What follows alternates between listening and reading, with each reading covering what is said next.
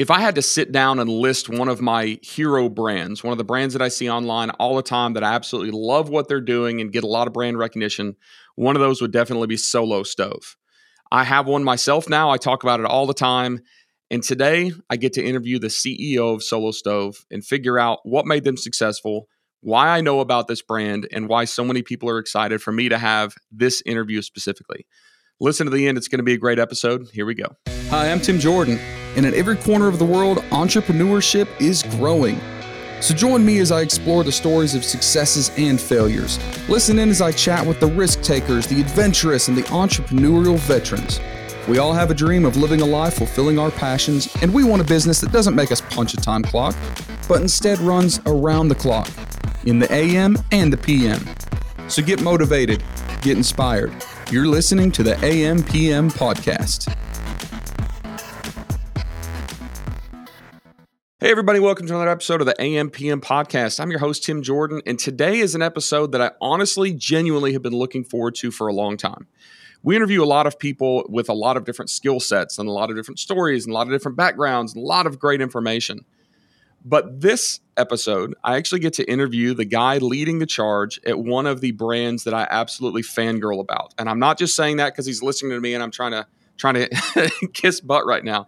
I'm dead serious. If I think about the rise of these micro brands, right? These products that don't come from big CPG companies that aren't in every brick and mortar store and haven't been around since the days of Montgomery Ward. And if you know Montgomery Ward is, go back and check it out. It's an old store that died well before Kmart, right? I think about these brands that are blowing up my Facebook, that are blowing up my digital assets, right, in forms of advertising. I think about content marketing. I think about brand stories. I talk a lot about Tom Shoes, right? Their brand story is buy a pair, give a pair. Solo Stove has this mission of branding themselves as an experience. And that's something that yeah, I look at in all their advertising. It's not about the patent on their item. It's about like, hey, we can bring people together, which is amazing. So without further ado, let me introduce our our guest today, John Merris, the CEO of Solo Stove. And then I want to talk just for a second about Solo Stove again before we get into his uh, his lessons and his information he has. So John, thanks for being on the episode. Thanks, Tim. It's great to be here with you. And where are you located? Uh, we're down in Texas in the, the Dallas area. Awesome.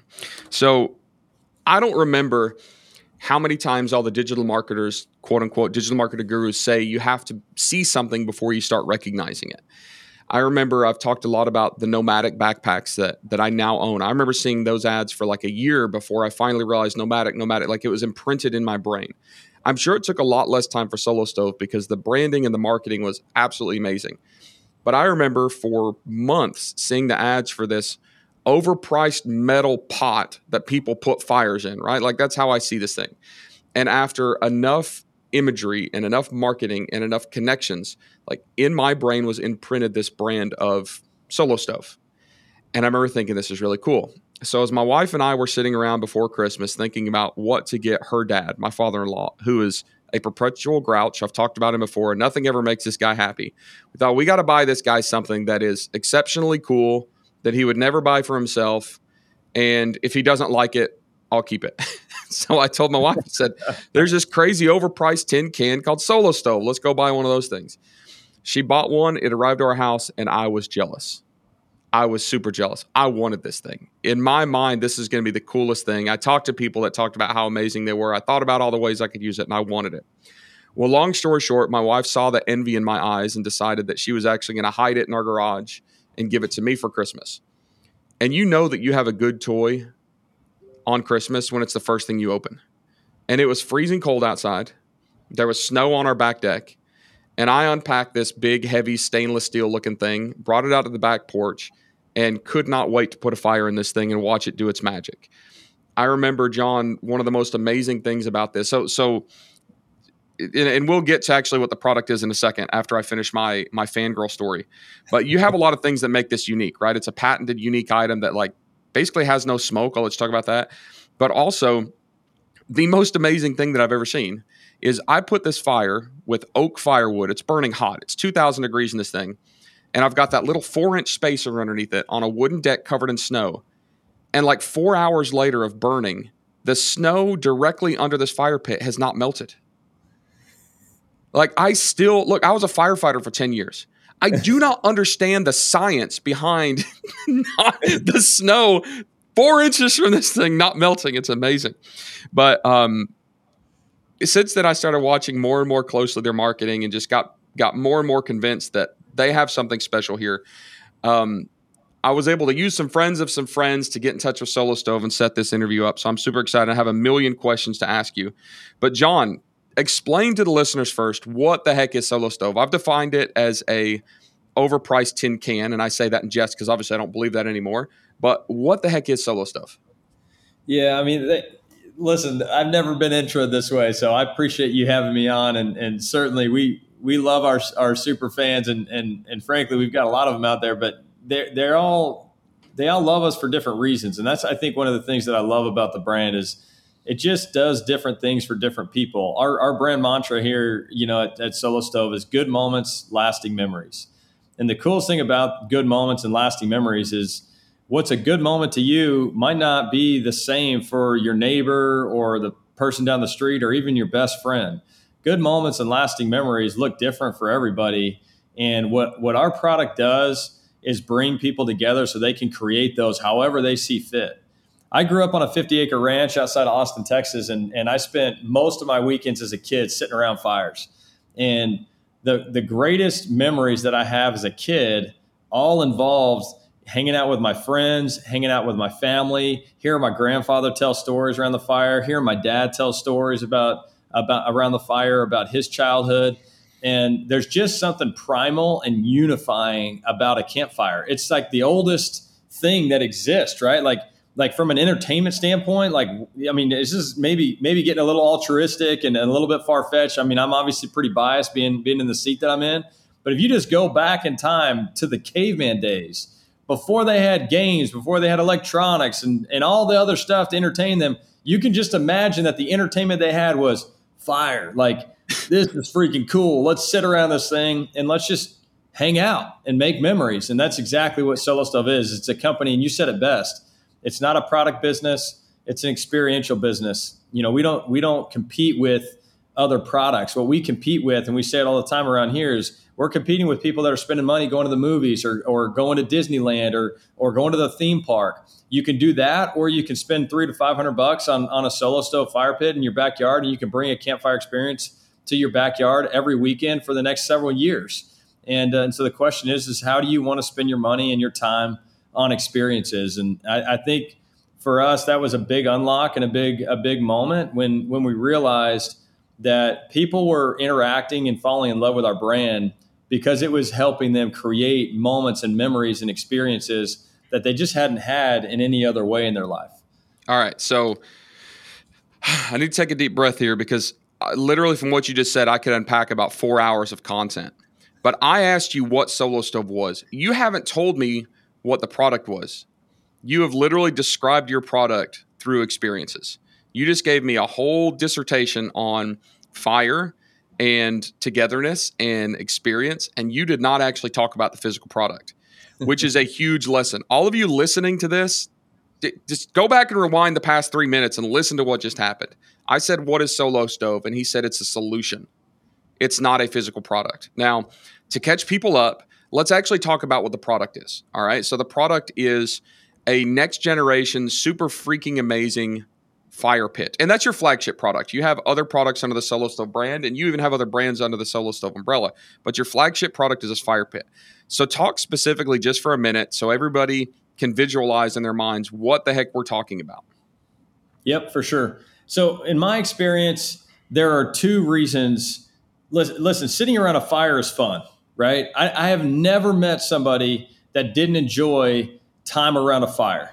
There are two reasons why I generally hear that people don't have maybe three. Three reasons. Let's just say three reasons why people don't have campfire experiences more often in their life. The first one is that there's a perception that if you live in the city, that the only way that you can have a campfire experience is packing your bags, planning a big trip or camping outing, and then going and doing an overnight camp so that you can have a campfire experience. So Solo Stove solved that. You're right. We have our, our flagship product is a portable wood burning fire pit. Okay, it's a port. I'll explain the, the engineering behind it. But it's a portable wood burning fire pit that you can take anywhere. So you can literally take it from your backyard to a campground, tailgating to the beach, wherever you want to take it, it can go with you. So that's that's essentially what our product is. And I'm going to explain each one kind of kind of how it does it. So the first thing that we did and the first problem that we solve for people is we made it so that you can bring the campfire experience to your backyard. It doesn't matter if you live in a row home in Philadelphia, you're in a condo, as long as you have no restrictions from an HOA standpoint. So I'll just put it this way. If you live in Manhattan in New York City, you probably aren't taking the solo stove product on your balcony, on your high rise, and lighting up a fire. But basically, anywhere else, you can get out there and you can have a campfire experience in your backyard. When I was growing up, I told you I lived on a 50 acre ranch. We lived still outside of Austin in a, in a, in a rural community. But when my friends, when I was a kid, were growing up, if they wanted a fire, it was let's go to Merris's place. It wasn't, man, we could just have a fire in our backyard, even though they lived in, you know, on a third to half acre lots, you know, and, and they, there was plenty of space. But this perception that you had to go to the campground or go to the country for a fire, just a lot of people have that misperception, and solo stove kind of knocked that down. So that's kind of so the made first, it accessible. You're talking about accessibility. accessible, hundred percent, Okay. hundred percent. So you so so yeah, fires aren't accessible. That's problem number one. Problem Fires number are two. accessible because there's this false perception that you've got to go to a campground to, to get one, right? Yep. Number two is, okay, now I'm at the campground and I still don't know if I'm going to make a fire because I've never made one before. And fire is kind of intimidating. I'm not a Boy Scout. I'm a, I'm a 50 year old accountant and I've never made a fire in my life. Well, the solo stove, and you can, you know, I'll let you, I'll let you back me up here, but the solo stove is the easiest fire that you'll ever make. And it goes back to the engineering of the product, which I'm going to talk about in the in the third one. But it takes the intimidation factor away. We say box to burn in five minutes. So literally, you take it off your front porch, just like you did on Christmas morning. You take it out from underneath the tree, you unpackage it, you put it on your balcony or your porch or whatever, and then you you get a fire going. And, and literally in five to ten minutes, you can have a really great fire going, even if it's the first fire you've ever made. One of my The favorite most beautiful fire too. When that It's thing gets hot, it's the most amazingly beautiful. amazingly But- beautiful. My favorite emails that I get from customers are when they say, I'd never made a fire before, and I just wanted to say thank you because you made me the hero of my backyard. And can you imagine now somebody that has children or a spouse, and they're like, "Psh, you, you're not an outdoors person. You can't make a fire. And they go out there and they become the hero of their backyard, whether it's with their friends, with their spouse, with their kids. And that's exactly what we're about is, again, back to good moments and lasting memories we don't want to be the hero of your story. We want you to be the hero of your story, and we want to be the facilitator to make you the hero, whether it's the best backyard host, the best dad, the best spouse, or whatever it is. Um, the last reason so the first reason is accessibility, the second reason is intimidation. It's just hard. It's hard to make a fire. This perception that it's it, it's not easy, and we've really fixed that. And then the last one is for people that have sat around fires. If, if you're like my wife, my wife grew up, she sat around a couple fires here and there, nothing like my childhood, right? She grew up in Northern California, but every time she did sit around a fire, her perception of what the experience was going to be like was I'm going to be playing musical chairs for the Running next two hours. smoke. Because no matter where I sit, I'm going to get smoked out. I can move around the fire and the wind will find me. And now my hair smells like smoke. And I got to go in before I go to bed and I got to take a shower or my sheets are going to smell like smoke. My eyes are burning. The kids are upset. Everybody's angry because everybody got smoke in their eyes. That's it. I mean, and it's like, man, I, I love the fire experience for about five minutes until 10 minutes in, I, my eyes are watering, my hair smells like smoke, my clothes reek. And, and, you know, heaven forbid if you're camping and now you're getting into your tent and everything else is smelling like Yep. smoke. And, uh, and, and what we did is we engineered a product that burns nearly smokeless. So, you know, what a lot of people have done to solve the smoke issue is they went gas. Well, the problem with a gas fire pit or a gas stove is that there's no heat and you can smell the residual of the gas. I mean, your, And your it's hair just not smell like cool. it, There's nothing just not cooler cool. than than like embers and glowing. Like, yeah, Totally, totally different experience. What we've done is taken it and made it a wood burning experience, just like a traditional fire, but removed the vast majority of the smoke. And the way we did that is by creating a patented airflow technology where instead of oxygen feeding the fire from the top, it actually is feeding the fire through holes and a floating ash pan in the bottom, and it creates more fuel essentially or more oxygen with your fuel to create a more efficient burn. All smoke is, a lot of people don't know, and I only know because of this job, is that smoke comes from inefficient burn. It's the leftovers. The more efficient it gets, the the less smoke there is because ultimately high heat will eventually, and you you were a firefighter, so you can teach this lesson better than I can. But high heat will combust the the the emissions. So essentially, smoke is actually combusting, becoming flame uh, through this this hotter fire. You talked about 2,000 degrees. So the way we market it is a normal campfire will burn like 700 degrees. Our fire pits will burn 14 to 1600 degrees. And so what's happening is the the little smoke that there is that's coming out, there's so much heat, it's pushing it up, and so it gets rid of the smoke. But most of the smoke actually combusts because it's just so hot. It's like a furnace. It's not like a fire. It's it's a furnace. So and that's the kind of science behind it. Yeah, I was I always loved the science of fire when I was doing the firefighting thing, and um, I, I, understand the principles of smoke. I understand the principles of ventilation. And when you actually watch this thing burn and it gets to temperature, right? It has to get, it, you have to let it get hot enough. You have to make sure there's yep. no wood sticking out the top. But yep. once this thing is like, I was about to say firing. Once this thing is operating at we optimal, say we, we, we use the we use the term uh, once it's activated. Once, once it's activated, activated, once it once it is sped yep. up and it's doing its thing, it's amazing. Like you can see the way that the vortexes thing work, the the vents on the top sides. It's amazing. So what you're telling me is that you guys use technology that is patented. You know, it's a patented item right now. I'm sure um, technology to fix the problems of this experience that people want, but think isn't attainable, think it's too intimidating, and they think that it is um, a nuisance, right? So you basically fix the problems of what people want by using this amazing technology that you guys have patented. Now you own the market for the coolest fire pit in the world, essentially.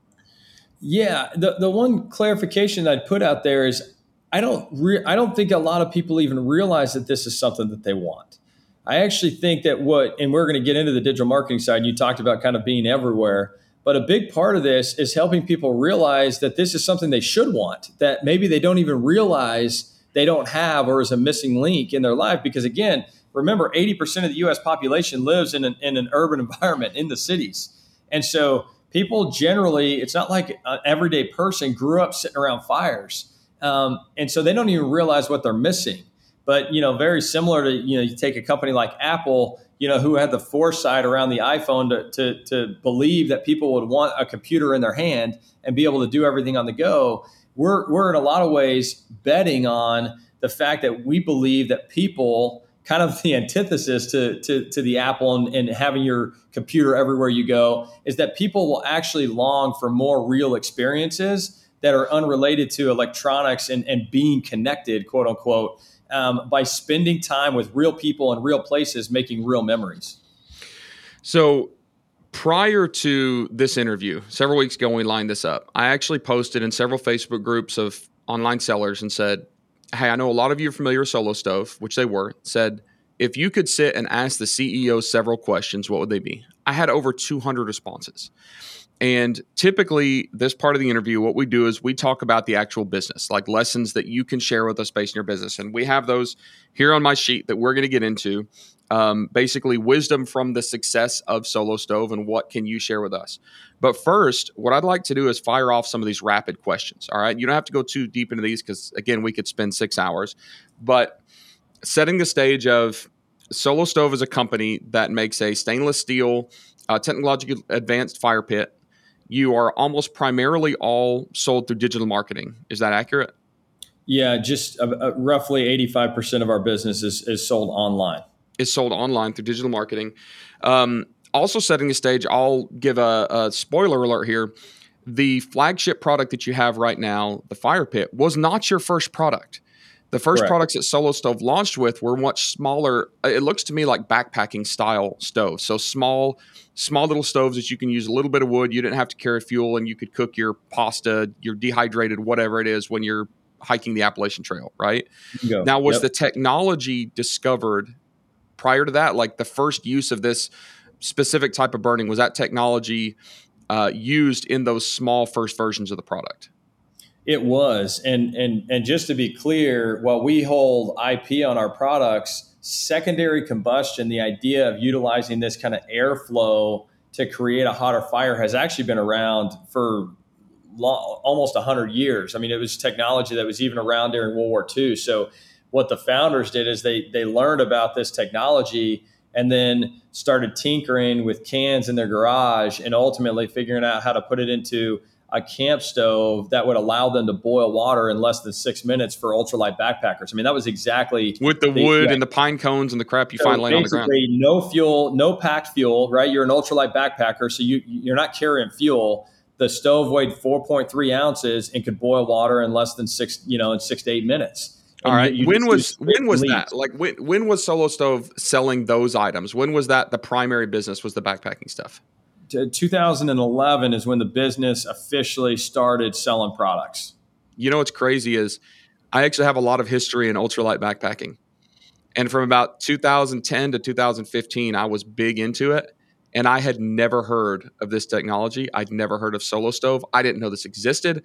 I was packing in cans of freaking expensive fuel, had no clue this existed.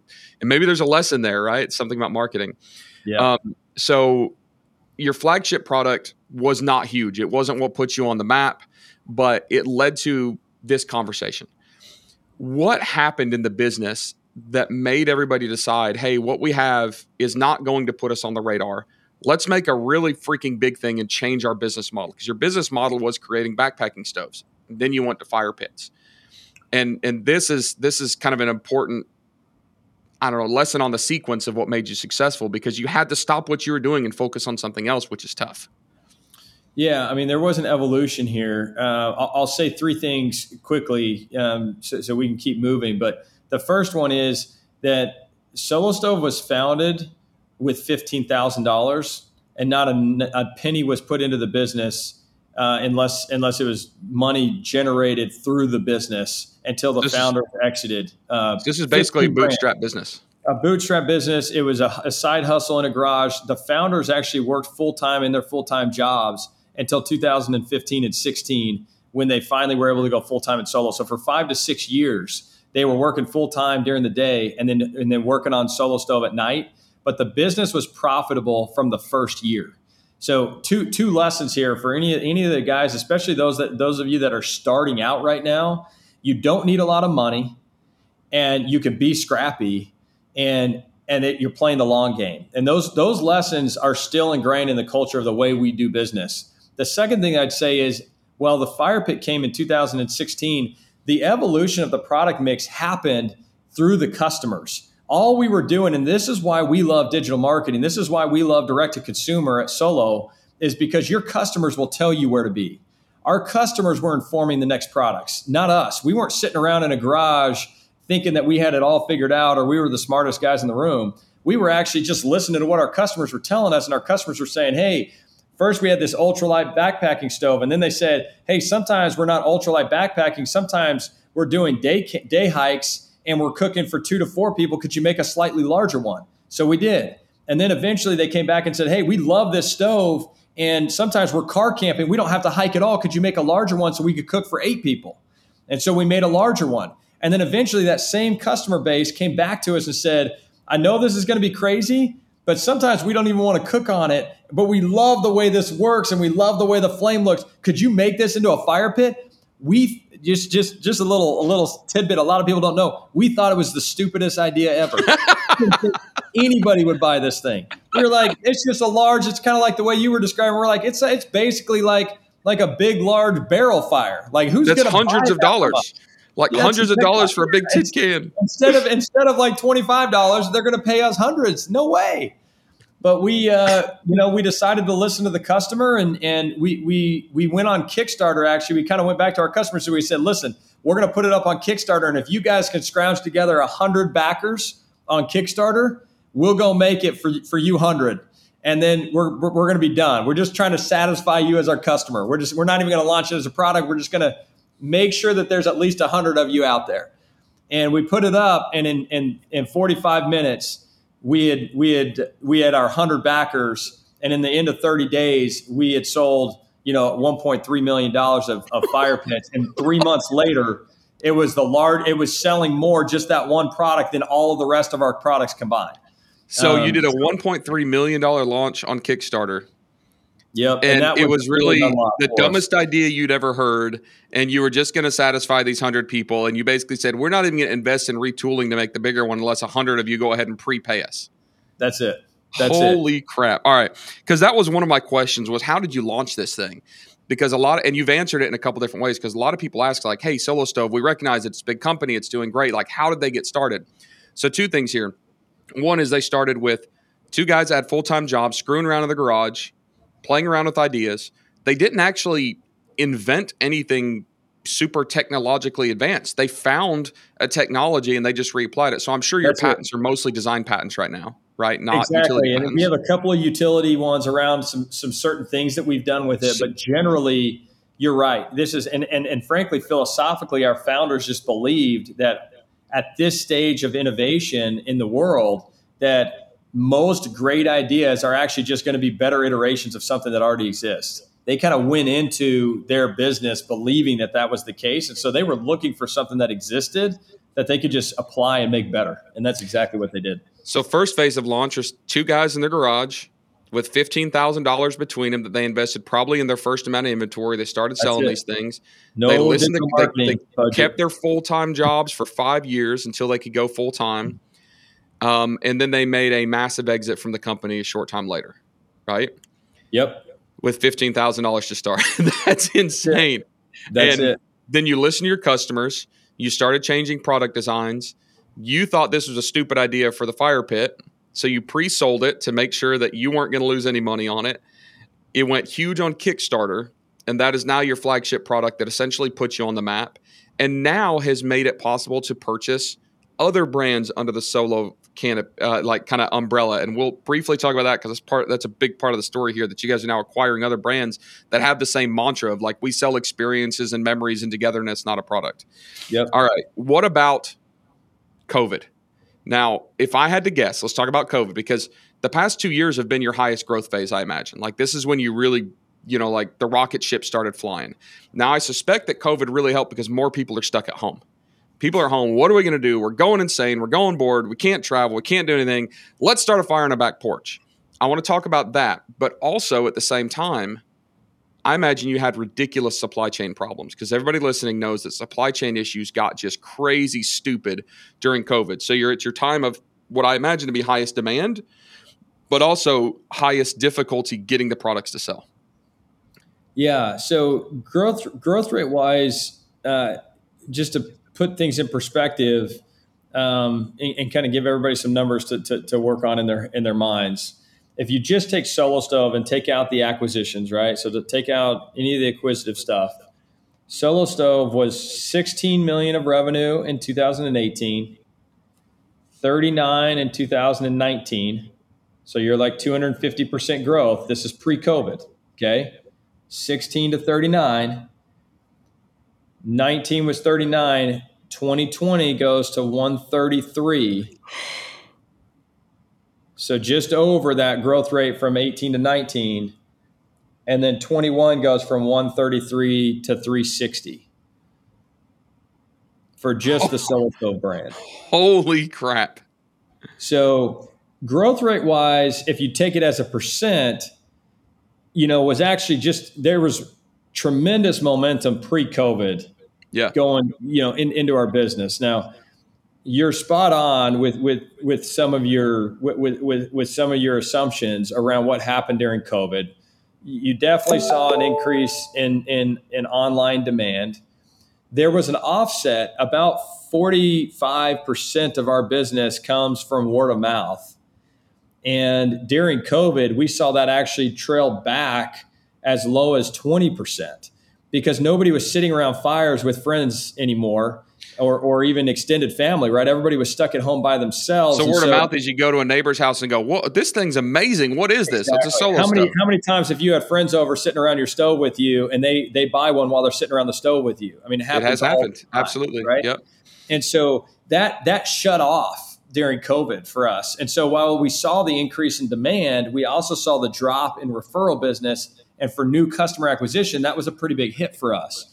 Um, however, definitely still saw tremendous demand. And you can imagine going from you know 39 to 133 from 19 to 20 that that's that's a lot of stoves that's a lot of fire pits and uh, and so meanwhile you know you've got some shutdowns going on in china and, and in, in asia which is where we manufacture our product and um, and so we're scrambling and we've got this great brand that up to that point we had never done wrong. I mean our customers love us. We have this kind of overall philosophy from a customer experience standpoint. It's just like not our fault but our problem. Like if you call in and you got an issue we're going to get you taken care of. I mean it's it's kind of like costco or, or nordstrom. It's like you, you could practically bring something that we didn't even sell you and we're going to figure out a way to make you whole. And so we really go out of our way well here we we stock out for the first time and we've got these these five to seven week lead times to get our product and we got customers upset and and we're missing promise dates. And, and so we had to pivot very quickly to making sure that we were over communicating with customers during that time. And, and uh, you know, ultimately, you know, if we wouldn't have had any supply chain problems, I truly believe that the growth would have been, it would have been even, even bigger. Um, so we were kind of offset that way. And then, uh, and at the end of 2020, we had done a lot to really push supply chain during 2020. We decided January 2021 we're never going to stock out again. And we and we finally had stood up new relationships, new factories and stuff to manufacture the product for us, and and we were able to fill our warehouses and and uh, and be able to take care of our customers, and, and we saw the results of that in 2021. Now these things are huge. They're heavy. They're big, and shipping costs from containers in China we know went up like 600, 700, 800 percent. Did you have to increase the price of your products because of supply chain issues? we didn't. Um, we we chose to to just basically make less and continue to lean into the customer. Um, you know, we we believe that these challenges aren't forever, and um, we also took some measures. You know, we kind of took the onus on us, like, hey, the easy thing to do would be to raise prices to customers. The hard thing to do would be to figure out how to offset these costs. And so let's go do the hard work so we can take better care of our customers. And that's exactly what we did. We we were able to, to hold our, our cost a lot lower than others. Um, we leveraged our economies of scale. We had grown tremendously, which gave us a little bit more leverage with some of our suppliers. Yeah, from the um, manufacturing to the shipping. So your exactly. increased volume was able to allow you to over negotiate. Exactly, and so there were some there were some things that we took in, in our favor instead of just accepting defeat, um, and we just got after it. And it was, uh, you know, I talked about this uh, a little bit with you beforehand, but we talked about iterating and, and learning and a lot of this was just a learning experience. You know, we figured out kind of what works and what doesn't, and uh, you know, in large part, we were able to hold our margins while uh, without increasing pricing by by finding other ways to, to to win and cut costs. Now, speaking of costs, essentially, let me play devil's advocate here. John, you're selling a fire pit, right? I can go over to Lowe's or Home Depot or Walmart anywhere, and I can buy a forty dollar metal fire pit.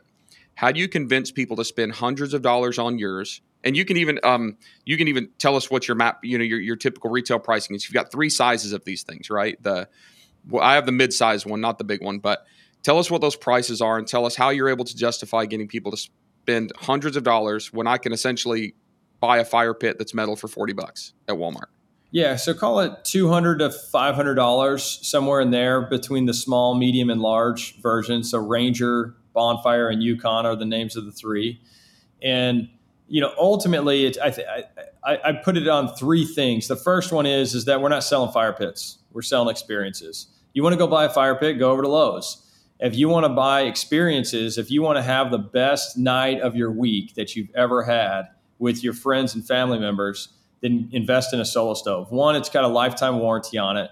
You know, there's no fire pit out there that has a lifetime warranty on it because they're they all, all going to rust out. out. All, yeah, you know? yeah. They're they're all they're all going to be. You know, you're going to be rebuying a new one every couple of years. Um, and then I, I think that the, the, the second big thing is again that experience. If, if if you buy a fire pit and you find yourself only using it once a year because you're playing musical chairs and it doesn't really stay get that warm, it doesn't get that hot because it's it's more traditional in nature. And you can do that, or the alternative is you can invest in a solo stove and have the greatest night of your week around a solo stove and you're not playing musical chairs and you get more heat so you can use it you know you talked about using it in the cold right after christmas on christmas day you know with snow on your balcony. That's the type of experience you're going to get with a with a solo stove. So that's those, those are really the things but it really comes down to the brand. You know very similar to yeti you know yeti did a great job of making you feel like a cheapskate if you bought any other cooler or any other tumbler. And not to say that there aren't other brands out there that, that are doing well and have made it, but nothing like the 1.6 billion of revenue that Yeti put up. Uh, you know, also Texas based, right? Texas based out in Austin, and and they, you know, in a lot of ways have been a brand that we followed really closely. We're basically the same business, but the hot version, and we're two years behind them. So everything that they did you know, five years ago, we did three years ago, and everything they did three years ago, we did one year ago. And we're on that same growth path. But what they did a great job of is just making people realize that you're you're not just buying a cooler, you're actually buying the the, the way of life that you get from being a, a Yeti customer. And and you know, the same goes for for Solo and and the customers that are in our in our uh, you know in our fan base now uh, they just live life a little bit differently. They just they right. they're a little happier and they're plugged into our system and in our, our our community and they in our content and and it's all about finding time to go and make these these memories and and people want to be a part of that, especially now post pandemic after having been locked up in your house for a couple years. Um, you know, people are just they're done staring at screens all the time. Amen. So I was going to ask you also on my list of questions, why would? in the context of that being everybody is now going to propane or natural gas and everything is a flick of a switch and it's easy to turn a switch on and have a pretty fire right and i think what you're going to tell me is like there is no experience like wood. Like it's it's hotter. It's it, it is it looks cooler. It's like you get the whole experience of lighting the fire and throwing twigs in and my kids just love feeding the fire. I guess that answers that question. Anything else to add to that? Why you went old school wood in a world that loves gas? The way I say it all the time is you get the aroma of a wood burning fire without the smoke. And that's that is just there's no there, there's no way to exchange that. Uh, at the moment that you smell wood burning, it just does something. I, I I truly believe there's endorphins or something that get released in the brain, and it's like, oh, I'm outdoors and I'm having a great experience, and now it's time to start talking and telling stories and making memories. It just happens. And you don't get that when you flip a switch on a gas stove. So all the things you just said, the tinkering, the the interaction with the fire, it's like art. You know, it's your fire. Nobody else. I can't take. I still get texts. I mean, my friends and family members that are closest to me know what I do for a living. They they know that I look at this stuff all day long, and they still send me pictures every weekend. Dude, you're never gonna believe it. Look at this fire. And it's like, man, you know how many of these pictures I've looked at? Like thousands of them. But in their mind, it is their fire and it is the coolest fire. You know, it's like like people posting pictures of their kids, you know? It's like their kid's the best looking kid out there. yep. All right. So uh, last question that I have on here is new brands. You guys expanded your umbrella into some different brands. Talk to me briefly why, you know, you you ramped up to $360 million in revenue in 2021. Why was acquiring new brands and putting them under this uh, kind of solo brand important for scaling the business and growing the brand and all that stuff? Try to try just a couple minutes here. Like, why does that impact everything as a force multiplier? And it's not just, oh, we want to acquire new brands and everything stays the same. Two reasons. One is we we started talking and, and, getting to know other other digital marketing and, and, e-commerce brands out there and just realized that there were other founders that were doing a great job at helping people create good moments and lasting memories just like we were. They were just doing it in their own way. Um, and so we wanted to be a part of that. We, we wanted to expand our reach into people's lives um, and do more good create more good which is which is a big part of our brand mantra. Number two is we believe that there are really amazing synergies as it pertains to digital marketing execution. You know, the digital marketing space is changing. I mean, the reason you're doing this podcast is because there's so much to learn and there's never ending content. you're going to be able to do this for the next 20 years and you're not going to run out of stuff to talk about. And the reason is because at the moment that you you feel like you've capped out every possible topic, the industry will have evolved and it will have improved and it will have gotten better and innovation will have happened. And then you're going to focus on that. And by the time you finish with that tranche, you're going to be into the next tranche. And, and because of that, we feel this immediate and immense opportunity to partner with other e-commerce brands that have been great by themselves without us. These are not distressed brands. These aren't brands that need our help. These are brands that together we're better. And we're finding that uh, not only are we better together from a digital marketing standpoint, but again, they're doing a great job at this good moments, lasting memories, and changing people's lives for the better, just like we are in their own way. And we just love the idea of doing more and more of that. Love it. So those were the majority of the questions that uh, that kind of wrapped up. And if any of you are listening and had another specific question, sorry, just don't have time to get into all of it. But now let's jump into some of the lessons that you'd like to share, right? So, so before we started recording, I said, hey, give us three lessons from Solo Stove, things that you have learned that's helped lead to your success that you can share with us as uh, as wannabes, as people that want to be as successful as Solo Stove has been, whether it's through digital marketing, e commerce sales, whatever it is. And the first lesson that you said you wanted to share was to not chase the easy dollar. Let's talk about that. Yeah, I mean, listen, you're going to have opportunities as your brand grows. You're going to get approached, and and you're going to have opportunities to take large POs from whether it be you know Amazon in the early days, where you know they they ultimately want you to transition you from a three P seller to a one P seller and buy a bunch of inventory, and you're going to be attracted to those types of dollars. Or it's a large retailer like a Home Depot or a Lowe's that approached us several years ago that we said no to. You're going to have opportunities to take easy dollars off the table. And the, the important lesson for us in the early days was that we believed we were building a brand that was going to be around for the next couple of decades and that was the lens that we tried to, to look through. Some of you may not feel that way. You, you may be looking for a quick exit. And if you are, you may think about this differently. But if you are trying to build a brand that you want to be around a decade from now and two decades from now, it's going to mean that sometimes you probably are, are have a choice to make between diluting your brand or hurting your brand in the long term for short term dollars and my recommendation and the way, what we've done and the way we've lived is to really punt that down the line and strengthen our brand the right way and, and grow our customers. We always wanted to have more control over the, the interactions with our customers so that we could then be informed about, again, new product innovation and new strategies and things that we wanted to get into because our customers have really carried us throughout. Now, when you talk about saying no to things in a quick buck, let's talk specifically about this for just a second. Now, I know that 10 years ago, 80% of your sales were on Amazon. Now you have diversified so far away that it's a much smaller percent, like less than 10% of your sales are actually on Amazon right now. But you were talking about a wholesale order. And I know that uh, because we talked about this earlier, I know that at one point several years ago, Amazon came to you as a third party seller, as an FBA seller of Solo Stove on Amazon, and said, Hey, we want to take your products transition you over to Vendor Central, which a lot of people do, and I don't really love it because you lose control of your pricing and all that stuff.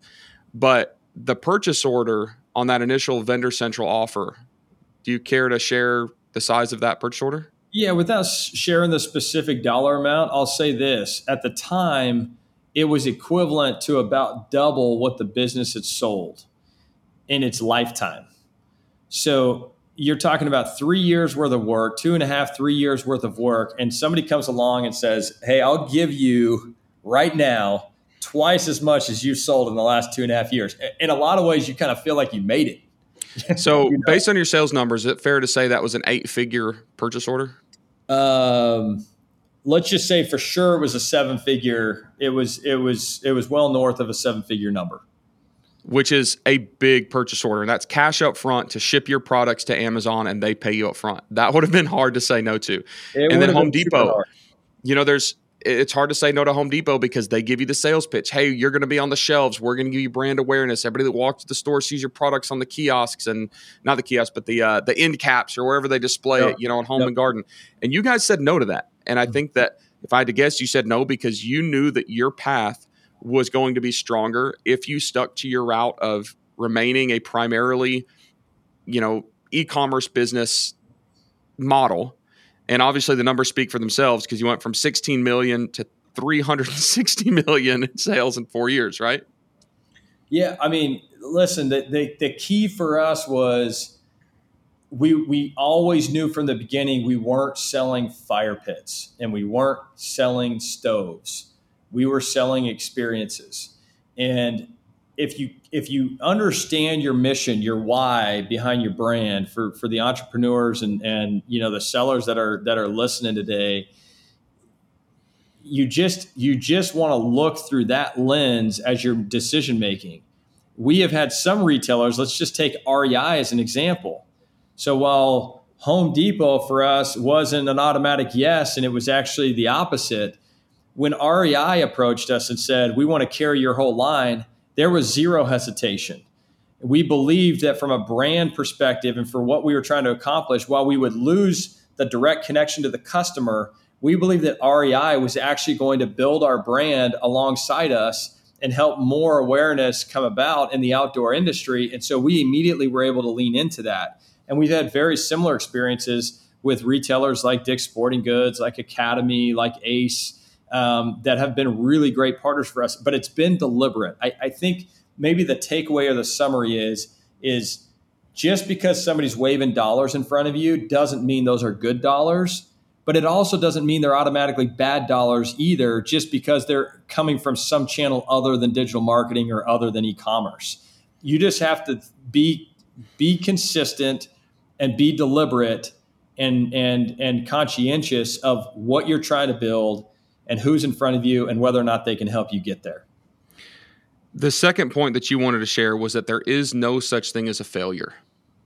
i think this is a big big deal right i mean people, you know, you even hear things like like fail fast and, and, and things like that. I don't even like using the word fail anymore. I don't even think that the word should exist in your vocabulary because what it really is is you've just figured out what didn't work. You've succeeded at figuring out what didn't work. You didn't fail. You actually succeeded. It was a success when you when you did when it didn't work, you succeeded at figuring out what didn't work. It's like, you know, Edison with the light bulb, you know, he figured out nine, 99 ways that the light bulb didn't work. He succeeded 99 times on what didn't work so that he could have the the 100 success on what did work. And I think it's that same mentality that you've got as an entrepreneur. It changes everything when in your mind all you're trying to do is go out every day and all you're doing is succeeding. You're either figuring out what didn't work or you're figuring out what did work, and then you're leaning into the stuff that did, and you're doing more of that. And you're throwing out the stuff that didn't work, and you're replacing it with a new test. So the third thing you want to share that that had a massive impact on solo stove success is speed, like breakneck speed, break stuff speed, no holds barred speed. Talk about that. Yeah, I mean, listen, this this one to me is the most obvious. The reality is, is I just believe that speed is a competitive advantage. And the great thing for you entrepreneurs out there is that it's free. It costs you nothing. You can do it every day and just think about it. If you're if you're moving twice as fast, if you're iterating twice as fast, if you're succeeding at figuring out what's not working twice as fast as your competition, then you're going to grow twice as fast too. You're going to get twice as big. And not only that, but you're also learning twice as fast. And as you learn twice as fast, you actually get better than them twice as fast. Imagine now, instead of twice as fast, that you're three or four times as fast. You can start exponentially widening the gap between you and anyone else that's chasing at your tail, trying to trying to do what you're doing, trying to trying to you know gain new customers, trying to grow their business. So I believe in speed. I think speed uh, is is such a massive competitive advantage for any business, large or small. And it's especially intriguing for me because it's free. I love that. The the coming from a company that's now massive that started bootstrapping, free is important.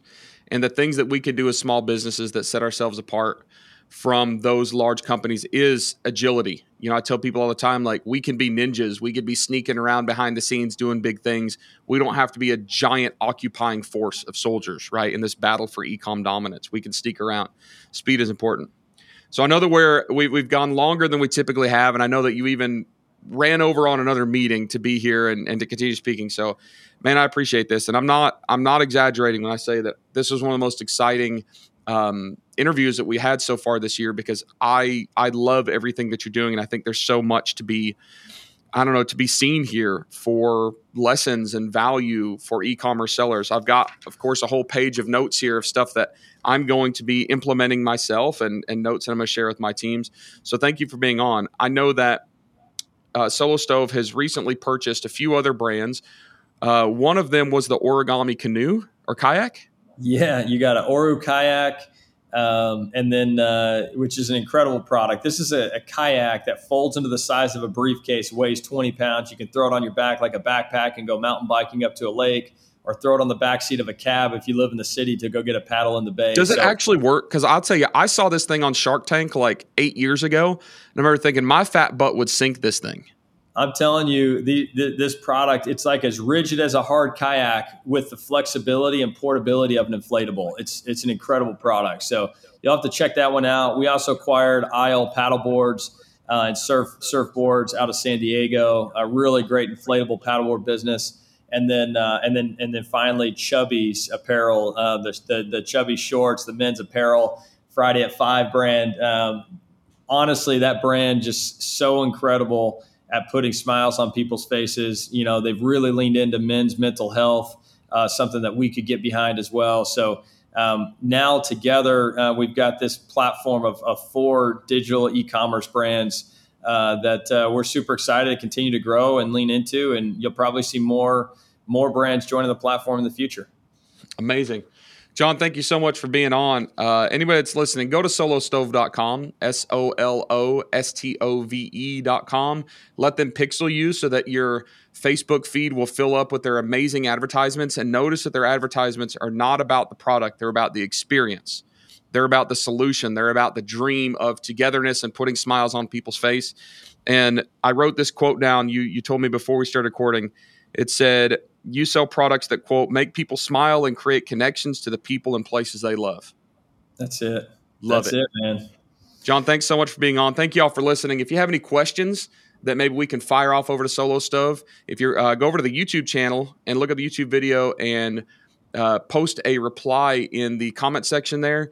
Otherwise, if you want to give some feedback and you love this episode, whatever podcast platform you're listening on, make sure to leave a review. Thanks again, John. Thank you all for listening, and we'll see you all on next week's episode.